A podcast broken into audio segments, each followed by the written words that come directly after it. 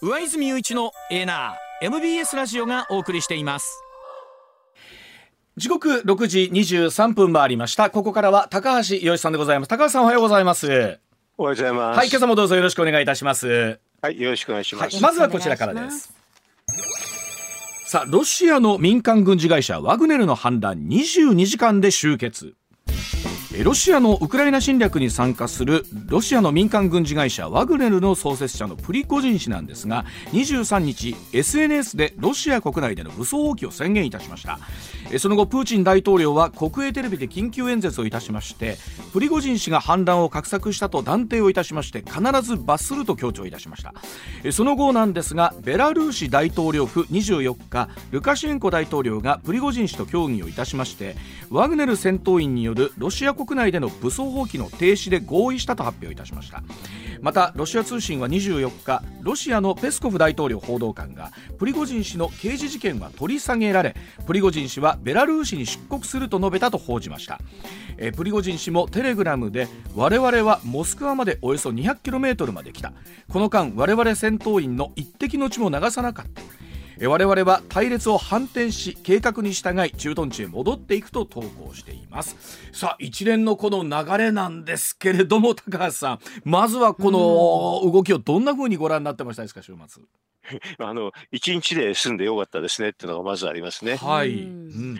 これ長引くと大変だったと思いますけどね。ええ。それとあとあれですよね、うん、まあ私そもそもあの民間軍事組織がどうしてロシア軍と一緒にできるのかがずっと分かんなかったんですよ。あの、うん、軍隊っていうのは指揮命令系統がはっきりしないとできないんですけどね。はい、で、こういうのいろいろと軍事関係者とか自衛隊の人に聞いてもですね、うん、もうちょっと民間の人と一緒にやるってちょっとわけわかんないってみんな言ってましたけどね。えー、あのまあ特に我々日本にいると民間軍事会社なるものもさらにピンとこないんですけど、はい、そうですよね。いや世界世界でもそうですやっぱりだから独特のあの軍隊っていうのは独特で、はい、あの全く違う世界ですからね、うん、あのそれがだから民間が一緒ってどうやって連携するのとか、それそもそもあれですよワグネルがどこの指揮権にあるかって非常に曖昧なんですよね。あ確かにその指揮命令系統っていうのが軍隊の場合って非常に重要なわけなんですけれどもそこに全くもって別の組織があった。一緒に本来高橋さんできないんじゃないかっていうところなんですよ、ね、私は本来できないと思ってましてね。だから結果的にはあの要するにあれでしょうあのなんていうか、正規軍との間で、なんかいざこざがあって、なんかあの、手からはね、正規軍が取っていきやがってとかね、そういう話でしょ、これは。それで怒っあの怒りまくって、それで、まあ行動しちゃったっていう感じが私にはしたんで、だから、あの、まあ、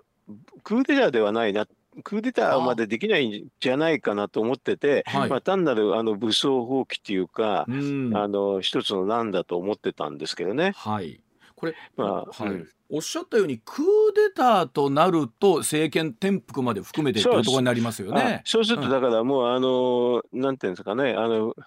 えー、っと、うん、モスクワの政権中枢の人半分ぐらいをね、うん、あのまああの寝返らさせて、はい、正規軍も動かしていかないとだめなんですけどね、うん、正規軍とそもそもあの敵対してるでしょ、だからクーデターになならないと思ってたんですよ。はあ、これ、えー、そうなるとですね、これ、分かる範囲でですけど、プリゴジン氏の狙いは何だったんですか、ね、だから怒ってやっちゃったって感じで、それであと民間的になんかちょっと文句を言って、なんか交渉条件あの闘争みたいなのをしたって感じがするんですけどね。でもそれはね絶対軍ではありえない話だから、あのこれはもうね、プーチンさんはね、怒ってるから、うん、あの多分プリゴジンさんはどっかで殺されますね。今、あの現に行方が分かってないという報道までね、今、一歩入ってきてますけれども。あれですよ、何もあの卒業もしないで、海外でそんな甘くないですよ。あの、えー、おそらくそのプーチン氏とプリゴジン氏がどういう関係なのかっていうところを考えたときに、うん、プリゴジン氏はそのあたり、条件闘争できて勝てるって思いはあったったんでしょうかね。いやだからそこはちょっとよくわからないですよ。その、普通考えてでまあでもねあのプリなんていうかなあのもともと出身が一緒でね、うん、えっとそれでえっとまあ、若い時プリゴジンさんってねもうねなんか犯罪ばっかり起こしてずっと刑務所に入ってた人なんですけどね、うんうん、それをまあプーチンさんが助けたりしたりして、うん、だからまあ昔からのよしみだからちょっと甘く考えてたかもしれませんけどね。やはりこれプーチン氏もですねあまりにこう許しすぎてしまうと、国内での求心力みたいなところにもなりますよね。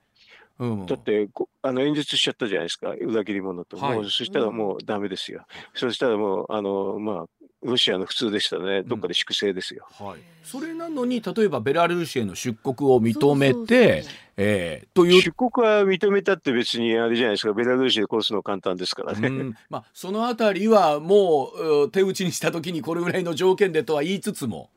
しいやそれはそれはあのここれでなんかあのプリゴジンがどっかで悠々自適に、ね、生活できるなんてそれはないと思いますよ。でもプリゴジンさんもそれ自分で分かってると思うんですよね。この後こだからそこがだからもう怖いわけですよね。それはそうでしょ。だからでも分かってるっていうかわ分かんないから行動しちゃったんじゃないですか？そうなんですよ、ね。そこまでの覚悟があった上でだったのか、やっぱり勝てると思っていたのかあの覚あまり賢くなかったんじゃないですかね。あの、要するに、あの、プリゴジンの軍隊なんてせいぜい数千人からまあ2万ぐらいまでしかいませんからね。ね。これは勝てるわけないですよね。あの、だからクーデターでなんか、どっかね、軍のね、上層部かなんかを全部開示して、それで、あの、転覆ぐらいしないとこんなのできるわけないんですけどね。はい。だからとてもそこまでできないなと思ってたんだけど、あのまあ要はあんまり賢くなくて民事民事あのなんか民間軍事会社ですからね。なんか条件闘争ぐらいに考えちゃったんじゃないですかね。でもこれはちょっと軍隊でありえないですからね。まああの軍法軍法会議でもうあの粛清されるっていうのは普通ですから。それだけ本来軍というところは指揮命令系統を含めて非常に厳しく統率されているということですよね本来ならね。統率されないと軍隊できないんですよ、えだから実は民間には不向きなんですよ、これ。なるほど。はい。えー、もともと。あの民間にはもともと不向きでね、なんか、あのなんていうかな、警察かなんかでもね、あのほら、えー、駐駐車違反だけが簡単に定型的だからちょこっとはできるってのあるんですけどね、はいはい、中枢のところは無理なんですよ。民間にで、うんで、そうそう、プリゴジンにはあれでしょ、中枢っていうかね、最前線を任されたってことでしょ、だから無理なんだと思いますけどね、もともと。これあのただ今回の、まあ、武装、まあ、反乱でですねいくつか分かってきたことがあって今回の例えばロシアの特別軍事作戦はですねウクライナの非武装化非ナチ化が目標というあれ嘘言っちゃったからね、はい、嘘だったってバレちゃったんで、はい、あれはあの正規軍の普通の人から見たら、うん、あの大義名分がなくなるんでね、ね。あのロシア軍の士気はね、衰えますね、うん、これ要は戦争っていうのは、大義名分がはっきりしないと、とってもじゃなきゃやってらんないんですよ。はいまあ、そうですよね、正義のためにっていう思いがないとっていうところなんですね、はい、それぞれ。それがすごく分かりやすい話で、うん、みんな士気があの、ね、あの鼓舞されてっていうんですけれど、それが結構、ね、前線で崩れちゃうと、うん、あのロシア軍の人もやってられないというふうに思う思う人が多くなると士気がガタンと落っこちますね。今回の件で今後のロシア・ウクライナ情勢というところに状況に何か、えー、影響があることってどんなことになりそうですか？あの今、ウクライナが反転攻勢してますからね、はい、あのちょっと反転攻勢がやりやすくなったっていうことだと思いますよ。うん。まあ、うん、一方であのアメリカの諜報機関もですねこの辺りの動きは察知していたという話もやっぱありますけれども、えー、うん。やっぱり国際社会的に見ると今後どうなっていくでしょうか？うん。まああのなんていうかな、あの、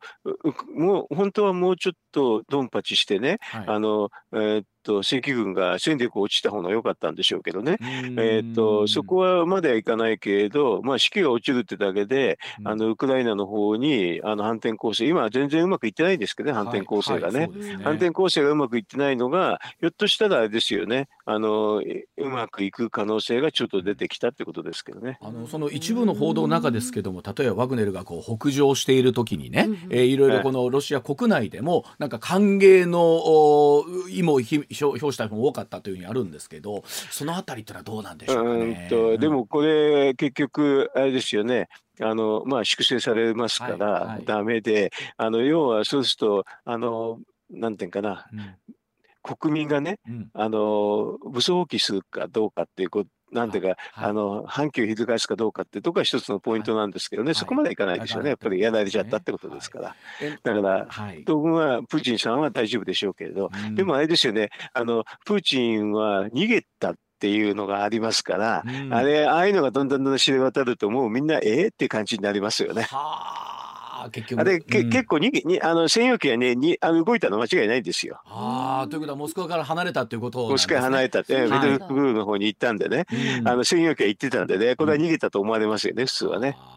いずれにしてもプーチン大統領の国内での求心力に大きな影響が今回は出たと見ていいでしょうか。うん、大きいかちっちゃいか分かんないですけれど、うん、まああのえー、っとまあちょっと出たでしょうね。ねあのどうですか？まもなくマーケットということになってくると思いますけれども高橋さんそのあたり注目されていたこれはマーケットはだから、うん、あの一日で終わっちゃったんで全然関係ない、はい、関係なく。関係ないと、はい、あのこういうこういうのはねよくあってねマーケットのやってない時にこういうふうなイベントが起こると、まあ全然関係ないんですよ。マーケットやってる時だったらその時ものすごい反応しますよ。ででも結結果的にはあの、まあ、土曜日でお休みですからね、みんな、まあね、世界中。だからある意味であれですよ、これ、ブリゴジンさんっていうのは、そこを配慮すると、世界に対してはね、うん、ああ、なんか、一日で終わっちゃったんでね。そうですね。まあまあまあ何もないですこれは。えー、22時間本当にあっという間でしたよね。あの週我々週末でしたけども、朝起きたら状況変わってたっていう感じでしたもんねこれね。うん、そうね。だから日本はあれですねこれで特番を組まなかったから、うん、ある程度正解かもしれませんね。他の世界のマスコミはほとんど特番組んでましたからね。これだって本当に状況が状況ならロシアウクライナ情勢大きく変化するところですもんねこれ。内戦が起こるくらいにはクーデターだとすごく大変になって。、内戦になるともう核の保有っていうかね核の管理が怪しくなるんでね、ねはい、あのものすごく不安定になるんですけどね、うん、それがまあ起こんなかっただけ、まあ、まだ核をね、うん、あの安定的に管理してるっていう意味ではまだまだ良かったですね。これそれでいうと今さっきお話ありましたが今行方わからなくなっているプリゴジン氏が、えー、今後姿を果たして見せるのか、うん、もう見せないままなのか、ねそのあたりで。ちょっとちょこっと見せてもね、うん。いつかどっかでやられますね。こんなのプーチンが許すはずがないですよ。怖すぎる。本当にそこまでこれロシアなんて毒殺よくありますからね。別に大した話じゃないですよこれ。あの今までもいくつかそういう例はねあったというふうにね。いやでも本当にあのそこまでの覚悟があったのかどうなのかっていうところも含めてなんですけれども。さあでは続いてこちらでございます。時刻6時35分回りました。さあマイナンバーカードについて岸田総理不安払拭へ取り組みを強化でございます。SF21 日マイナカードの登録情報総点検するマイナンバー情報総点検本部立ち上げました、えー、マイナンバーカードについては公金口座の誤登録や別人登録またマイナポイントを誤って付与またマイナ保険証の誤登録、えー、別人の証明書が発行されるなど、まあ、いくつかのトラブルが起こっているんですが、まあ、これらが報道されることによって内閣支持率や下落にも影響していると言われます、まあ、一方で現行の保険証は、えー、マイナ保険証への一本化に伴って2024年秋で廃止の方針です。岸田総理2025年秋までに猶予期間を強調、えー、猶予期間を強調するんですがマイナ保険証への一本化に反対する声野党や報道でも盛んに上がってきています。さあマイナンバーカードのトラブルについての報道今後どんな風に、えー、見ていけばいいのでしょうかというところですが高橋さんこの辺り解説をぜひお願いしたいんですが、うん。今の、はい、あのなななんで、はい、あのマイナえーと、カードで、はい、カードを保険証にするかっていうことが報道ほとんどないんですけどね。はい、ただ、ただ単なるデジタル化とかそういうのとちょっと違うんですけどね。はい、えっ、と、今の保険証って基本は、うん、あの、顔写真がなくて、そうですね。それであと、実はあれは通名でも OK なんですよ。うんうんで、それはあの、もう歴史的な経緯なんでね、なぜそうかって言われると、歴史的な経緯としか、それでそういうの許してきちゃったとしか言いようがないんですけどね。で、でも、は顔写真と本名,、うん、本名が書いてないと、実は本人確認できないんですよね。あの確かに我々健康保険証昔あの紙で、今カードだったりいろんな形ありますけど、今カードでも顔写真がないし、それであので、それで言うと例えば我々よく証明書で免許証を出してくださいとかって言われると顔写真があるんでですけど、健康保険証ってなかなか、あの顔写真ないけど強い証明書ですよね。ものとするとね。うん、そうですね、強い証明書、それで、あのまあ、それがだから、あの本人確認ができないことをいいことに、うん、実は貸し借りっていうのはものすごくあるんですよ。あるみたいですね、そういった方が、貸し借り、ええ、貸し借り。あ、だから日本人の方は全然、あの気にしない、そんなのほとんどないでしょうけどね。あのまあ外国人の方だと結構貸し借りしてしたりしてね。で貸し借りすると本人だけじゃなくて、例えばあの海外からね呼び寄せて、あの保険治療するって結構あるんですよね。お医者さんの中でもそういったトラブルがあるっていう話はね、結構なさってる方もいらっしゃるそうそれで、うん、でもそれ一応すぐあのなんかすぐその場で本人確認って基本的にまあ無理ですよね。あの顔写真もないし、あと本名でもないから、そうすると結果的にどうなるかっていうと、もう例えば海外からあれですよね、あの親族の人を呼び寄せて高額治療するって言っても、まあもちろん本人負担はちょっとありますよ。うん。ちょっとありますけれど、はい、あの、ほとんどは取りっぱくれになって、うん、その後はあれですよね、もうあの、普通の全量の保険者、我々が払ってるって形なんです。そうですね。だからそういうのがおおあんまり多すぎるんでね、それでまあ、あの本人確認をするために本名と、それとあと顔写真っていうのを実は狙ってただけなんですよ。それで、新たに保険証でそれもやることもできますよ。できるんですけれど、あのまあ、どうせ変えるんだってで、それだったらマイナカード利用しようってこの回の話なんですけどね。そのマイナンバーカードがまあそれだけまあ今後証明書としても非常にまあ大きな役割をさらに果たしていく中で、まあ、こういったミスとかというとかちょっと続いてきてるんじゃないかというのが今回気になるところとまあミスって、うん、まあ実はこのあの作業してるの保険組合なんで、はい、あの健康保険組合ってものすごくたくさんありますけどね、うん、あのでも健康保険証っていうのは基本的には全国民がもう持ってるわけですよ。日本は皆保険制度っていうのがありますからね。皆、保険制度っていうのがあって、まあそこでね、うん、あの、実は7000件っていうレベルですからね。うん、それ、うん、あの多分身の回りにそこに当たった人いますかって聞いたらほとんどいないと思いますよ。あのいわゆる数として見ると7000という非常に大きく感じるけれども割合で言うとどれぐらいか。うん、そうですね、あのまあえー、っと今だったら7000万件か1000万件ぐらいあのカードを作ってますからね、うん、それから見るとものすごく少ない数字ですよね。あの、はい、こういうのって、こういうのって比率っていうことなんですけどね、イメージしにくいんですけどね、うん、あのどのくらいの感覚かというと、はい、あれですね、あの交通事故死ってあるでしょ。うん。はい、交通事故で死ぬ人。これが1年間に3000人ぐらいですから、まあ、あの、それとオーダーはあんまり変わんないんですよ。あのそうで数として見ると確かにこうおっしゃるように割合とすると例えば、えー、公金口座の、ね、家族名義13万件登録があったということなんですけどその中でいうと割合でいうと0.2%、えー、誤登録にすると0.001とかと考えるとおっしゃるように。誤登録そうそう誤登録はね、あのが重要なんですけどね、あの0.2の方は実はもうほとんどがあのなんかうん、と家族名義にしちゃったんでね、うん、あれはやあのちょっと指導の不徹底だと思います。であの要するに家族名義でも構わないやと思っちゃった人は多いんですよね。ねあの高橋さんこれすごい確かに割合で言うとそうですしあのそうなんですけどこういざねご登録になっちゃった本人の方とするとおいおいって思っちゃうところが高橋さん。あのこれ気持ちとしてあるのは人間としてね。人間としてありますけどね、ね。それがどのくらいいるかです。うん、それでね、どのくらいいるかでっていう話でね、うん、ほとんど探すのは難しいと思いますよ。そ,、それでね、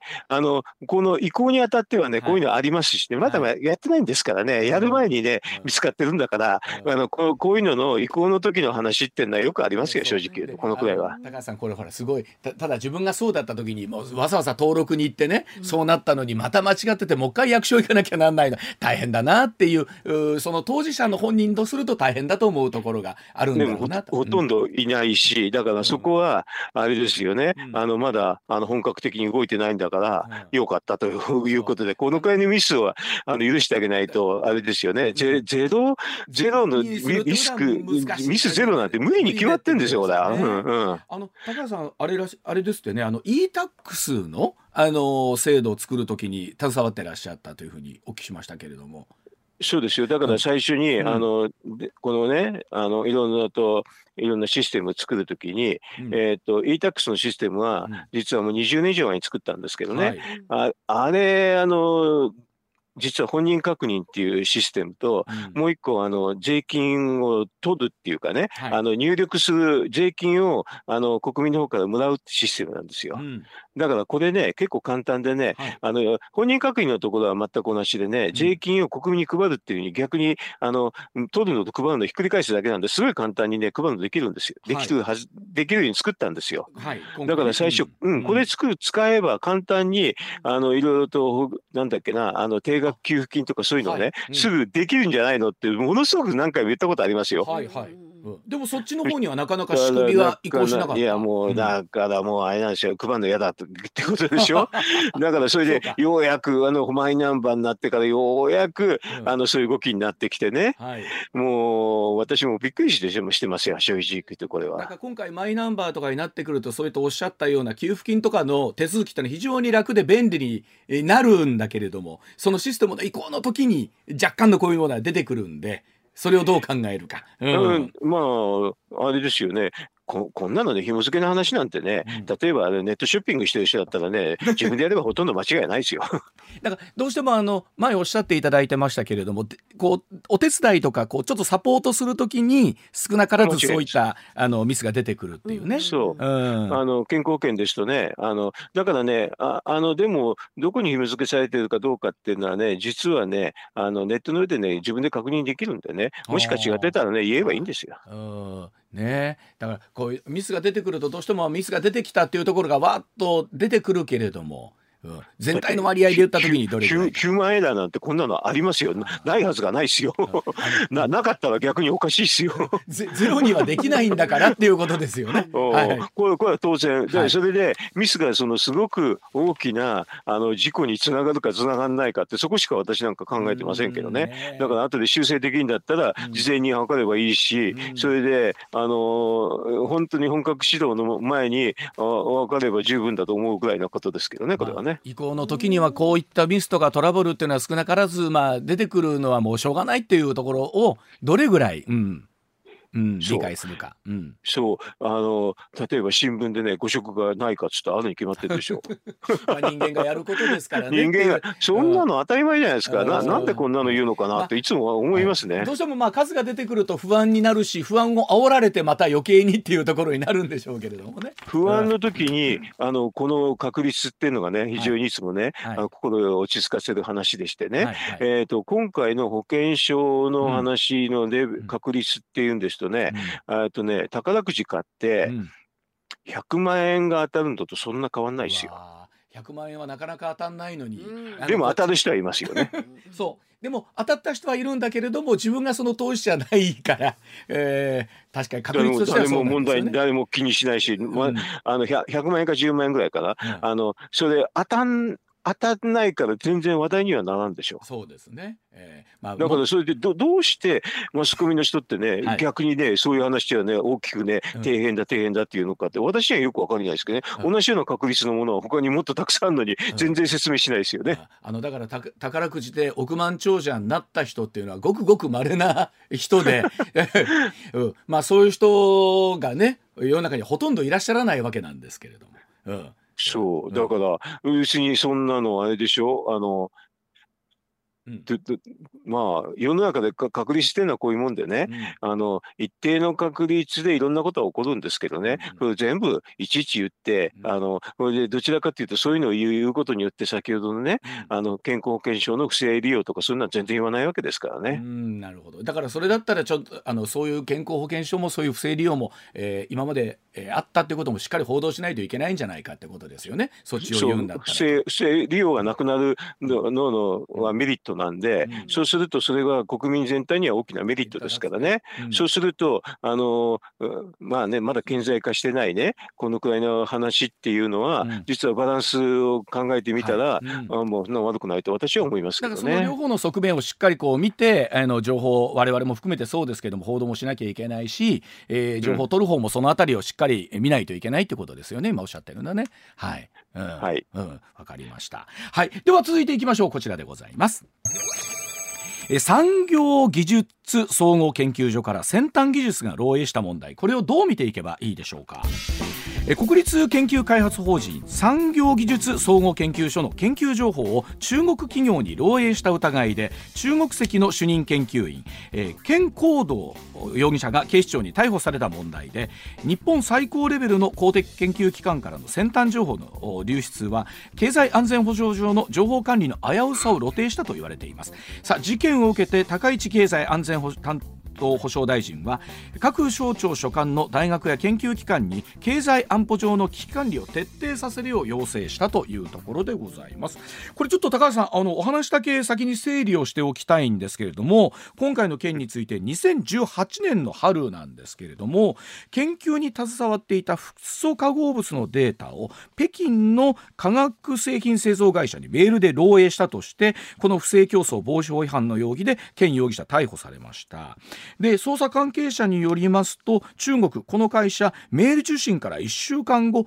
データを流用したとみられる特許中国国内出願しまして2年後にこれ特許が登録されたということなんですよね。で容疑者2002年から産業技術総合研究所で研究員として勤務する傍ら2006年には中国政府とつながりの深いとされる北京理工大学の教授にも就任していたということです。さあ2012年には流出される別のフッ素化学製品製造会社中国に設立して会長職にもついていたということなんですがこの容疑者複数の中国企業の経営などに関与しながら義務付けられた兼業の報告を産業技術総合研究所にしていなかった疑いを持たれているということなんですけれども。さあ高橋さん説明長くなりましたが今回の事件改めてどんなふうにご覧になってますでしょうか、うん、まあ日本がスパイ天国だってことを必ずもなんかもう示しちゃいましたね、でもそれメールで流用してその後中国で特許が出た疑いとなると、うん、これがまあ事実ということになってくると。やっぱ穏やかでないですよねこの辺りというのはね。うん、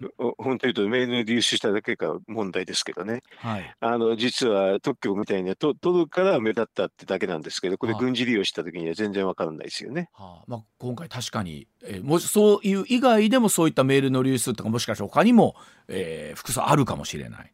まあ、たまたまフッ素化合物ですからね、あの、軍民療療養、デュアルリユースってやつですからね、あの、みなんていうかな、民間技術っていうともの側面もあるだけですけどね、はい、もっとあの、なんか軍事にえーと、関係したようなやつですとね、そういう話も出てこないですよね。で、あと、もうポイントはあれですよね、あの産業総合、産業技術総合研究所、産総研ってんですけどね、はいはい、これ経、経産省のお膝元のやつですよね。こんなところでこんなのがあったっていうのはもう大変ですよね。かなり国の中枢に近いところでということになるわけなんですけれども、えー、では、すみません、お知らせ挟んで、このあたり、もう少し詳しく解説いただきたいと思います。はい上泉雄一のエーナー MBS ラジオがお送りしています高橋さん、この産業技術総合研究所から先端技術が漏洩したというね、今回の問題なんですけど、まあ、今回のこの容疑者はですね、中国人民解放軍とつながりが深いとされている国防7校の一つである学校の出身で、それでいて2002年からこう産総研で働いていたということなんですが、このあたり、例えばこういった人物が研究機関に日本で長年在籍できるもんなんですか、あこれこれがだから大問題でしてね、はい、だから、まあ、あのそのあたり、高市さんがやってるセキュリティクリアンスっていう話があって、はい、あの要するにそういう身分をきちんと調べないでい。ろんなところ雇ってるっていうのは実態なんですよ。でもこれはまずいんですよ非常に。やっぱりあのその素性をねはっきりしてどういう出身の方とかいうのをやって、あのこういうところに雇うとか雇わないって決めるんですよね。はい、うん、そのあたりは日本にはなかなかその法律がないわけなんかそうです、制度がないんです。ええ、だからしょうがないから今回大学とかそういうところにね一応行政指導みたいにして、一応あのチェックしてくださいって言ってるんですけどね、チェックしたところでね、あの、著書問題がある人がいてもやめさせることはできないですよね。あとやっぱりどっかで限界があるわけなんですね、いくらチェックしようが。限界ありますね。そうですね。だから、やっぱりあれですね、法律があってね、そういうふうにちょっと怪しいね、経歴の人は雇っちゃいけないって来ていかなきゃダメなんですけどね。まあ、例えば中国に関して言うと、アメリカのウォール・ストリート・ジャーナルなんですけれども、えー、中国のファーウェイトの従業員がですね、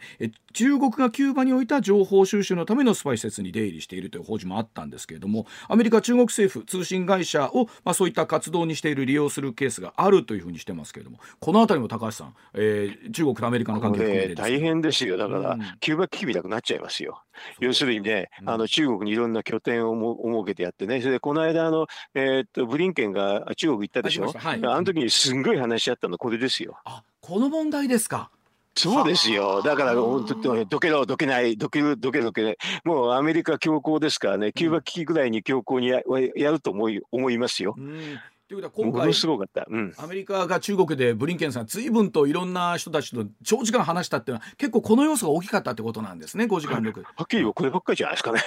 だから要するにキューバ危機の最大になるかもしれないと私なんか心配をしてましたけどね。では7時の時報の後さらにお話続けてまいります、はいじゃあこの話最後にあの高橋さん今回その中国の習近平さんとアメリカのブリンケンさんさらに会談ありましたけれどもこの辺りというのはここまで踏み込んだところも含めてあったんでしょうかね。うん、あああったでしょう、だから、はい、あのブリンケンがあの実は北京空港に降り立った時に、普通ですとね、赤絨毯が敷かれるんですけどね、はい、赤絨毯全く敷かないでね、はい、これであれでしょ、習近平があのブリンケンと会う時に、習近平が上座に座ってね、ね。ブリンケンを諭すようにやってましたからね、もう猛烈なあの話し合い、話し合いっていうかね、あの応酬があったと私は見てるんですけどね。ねなるほど、分かりました。はい、では続いてこちらでございます。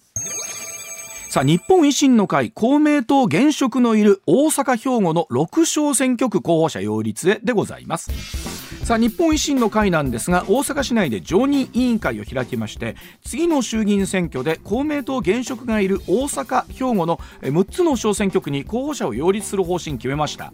公明党は6つの小選挙区の公認候補予定者発表していましてさあ両党が全面対決する可能性が高まってきています。日本維新の会は2012年の、まあ、決闘以降ということになるんですが過去4回の衆院選看板政策の大阪都構想への協力の見返りに公明候補ののいる6つの小選挙区への擁立を見送っていました。しかし今年の4月の統一地方選で地域政党大阪維新の会大阪府議会に加えて大阪市議会でも初めて過半数を獲得しています。維新の関係者からは公明党に配慮する必要なくなったとの声出ているんですがさあ今回の動きというのを高橋さんどんなふうにご覧になってるでしょうか、うん。うん、あ今あのなんか都構想っていうのを理由とするっていうふうに説明されましたけどね、はい、で本当は大阪市議会の過半数ですね、要するに大阪市議会で過半数取ってなかったから、そこであのちょっとごねられると困っちゃうっていうので、そうそう、公明党のね、それでその見返りとして、あのえっ、と、まあ、あのね、候補者立てなかったってことなんですけどね、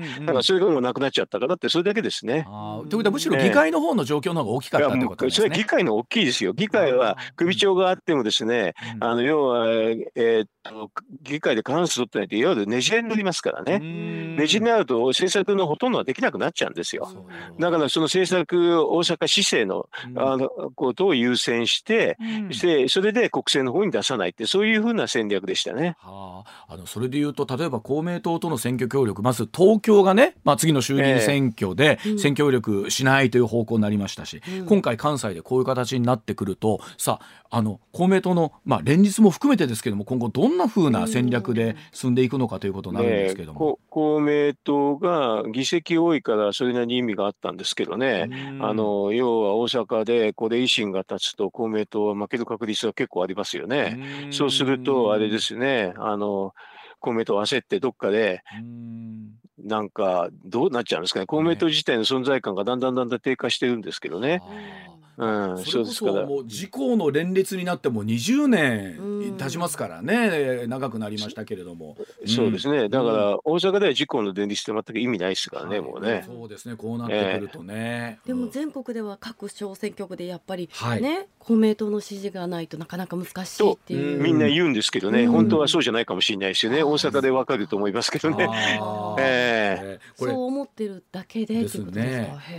高橋さんこれあの今朝ね新聞とか見てますと選挙の時期がいろんなお話出てきてまあこれも本当に首相のね、どんどんどんどん多分先延ばしになると思いますよ、これ。あのね、支持率下がるでしょ。どんどんできなくなって、はい、秋にもできなくなって、その次もできなくなって、これで次の総裁選はなんとか稼働して過ぎてね、はい、あの、その、その、あの来年、再来年の、はい、えっ、ー、と、えっ、ー、と、10月になると衆議院が解散、ね、あ任期になって、ね、これで、その、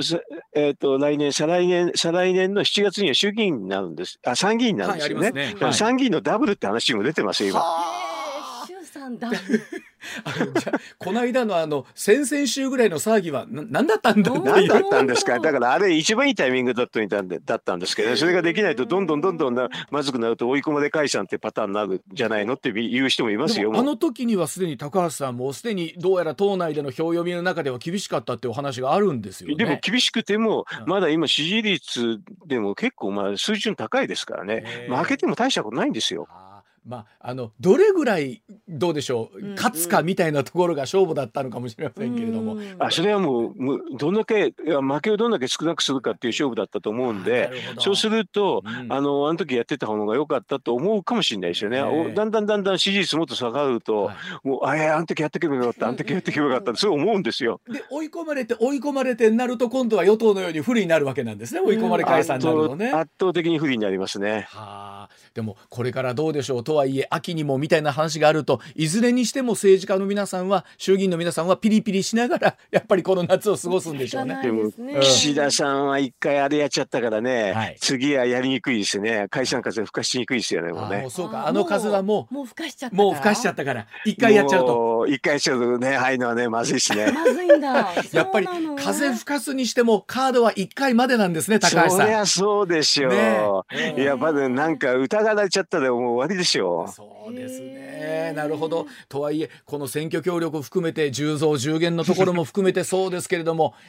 しばらくこれはピリピリしそうですね。いずれにしてもねどうなっていくのか、はい、特にね近況は分かんなくなってまいりました。はい。高橋さん、はい、今週もどうもありがとうございました、はい、ありがとうございました、はい、お疲れ様でした、どうも。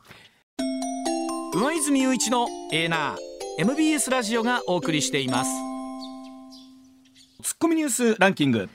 時事問題から芸能スポーツまで突っ込まずにはいられない注目ニュースを独自ランキングでご紹介。まずはスポーツの話題です、はい、プロ野球です阪神は昨日 d n a と首位攻防戦で3連敗を喫し、うん、44日ぶりに首位陥落となりました、はい、岡田監督は試合後今シーズン初めて取材に応じることなく球場を後にしたということなんです、ね、まあ、この交流戦明けの3連戦ね一、つ勝てればというところであったんですがやっぱり一つ勝つっていうのはすごい大きい難しいことやな。まあ、長いシーズンですから、こんなことあるんですがでも本当に今の野球って6.5ゲーム、うん、あっという間に。ね本当余裕とか思ってたら、ただまああシーズンまだ半分ですから、はい。えー、今後どうなっていくのかですよね、うん、はい。続いては大リーグです。エンゼルスは昨日ロッキーズ戦で25対1の記録的大勝を飾りました、ね、はい。連敗を3で止めています。大谷翔平選手は1安打1打点で、うん、今シーズン60打点で両リーグトップタイに返り咲いたというあの最初僕ニュース見た時に25点ってって思った時に、何これ3試合で合計がと思ったら違う違う。1試合。あの1イニング13点取った後8点取ったってなったんですけど、もう多分ねもう守ってる方とかどんな気持ちで守ってる？見に行ってる方もどんな気持ちで投げる方も投げても投げてもいやだからもう勢いに乗ったらなんでしょうけど。ただあの大谷選手この日に限って7打数1安打だったって まあそりゃそんなこともあるだろう。はい、はいはい、さあそれではニュースランキング参りましょう。まずは第5位、はい財務省と日銀が渋沢栄一を図柄とした1万円札など新紙幣を2024年7月にも発行する方向で調整していることが分かりました、はい、紙幣の刷新は2004年以来20年ぶりとなります、うん五千円札の図柄は津田塾大学創設者の津田梅子。千円札は細菌学者の北里柴三郎で、うん、世界初となる偽造防止技術を採用するということなんです。この2024年上期にって言われていた発行がどうやら7月になりそうだということで、ですからもう来年の今頃そうですね。ねえ間もなくこんなお話になってきて。ただあの新紙幣ね、うん、どうでしょう。これからキャッシュレスの時代になってくるじゃないですか。ね、今までずっと、ね、福沢諭吉さんで馴染んでいたものがですね一体どんなふうに渋沢栄一さんで馴染んでくるのか。ね、ね、まああまり見ることないのかな。はい次行きましょう、はい、続いて第4位。神戸市の草むらで6歳の男の子の遺体が見つかった事件で男の子の祖母が次男がスーツケースを用意するよう指示していたなどと警察に話していることが分かりました付近の防犯カメラには逮捕された4人とみられる人物がスーツケースを引いている姿が映っていて警察は慎重に捜査を進めています、まあ、このニュースも週末よく見ましたけれども、本当にわからないことが多いし、なぜその6歳の男の子が死ななければならなかったのか含めてですけど、これ真相は一体どこにあるのかですよね。はい、続いて第3位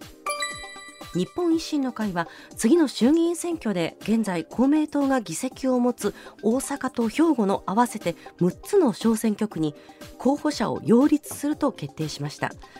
維新はこれまで大阪都構想への協力を得ることを引き換えに公明党の現職がいる大阪と兵庫の6つの小選挙区で候補者を擁立してきませんでしたが、うん、関西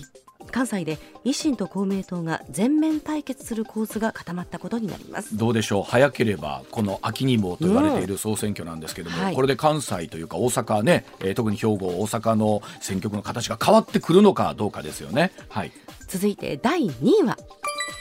読売新聞社が23日から25日に行った全国世論調査によりますと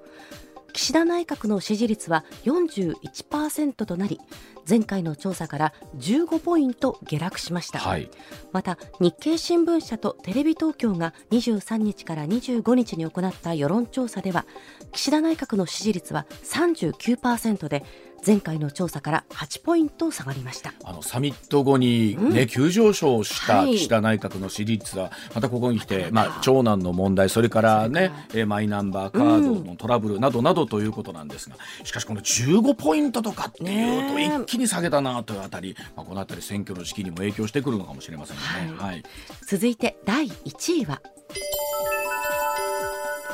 ロシアのプーチン政権に反発して武装放棄した民間軍事会社ワグネルの創設者プリゴジン氏は、はい、ロシアの同盟国であるベラルーシのルカシェンコ大統領からの提案に応じ日本時間の昨日未明モスクワへの進軍を停止し部隊を撤収させました、はい、反乱は1日で収束しロシア正規軍とワグネルの大規模衝突は回避されました。さあこの辺りのお話 CM を挟みまして高橋さんとお話してまいりたいと思います。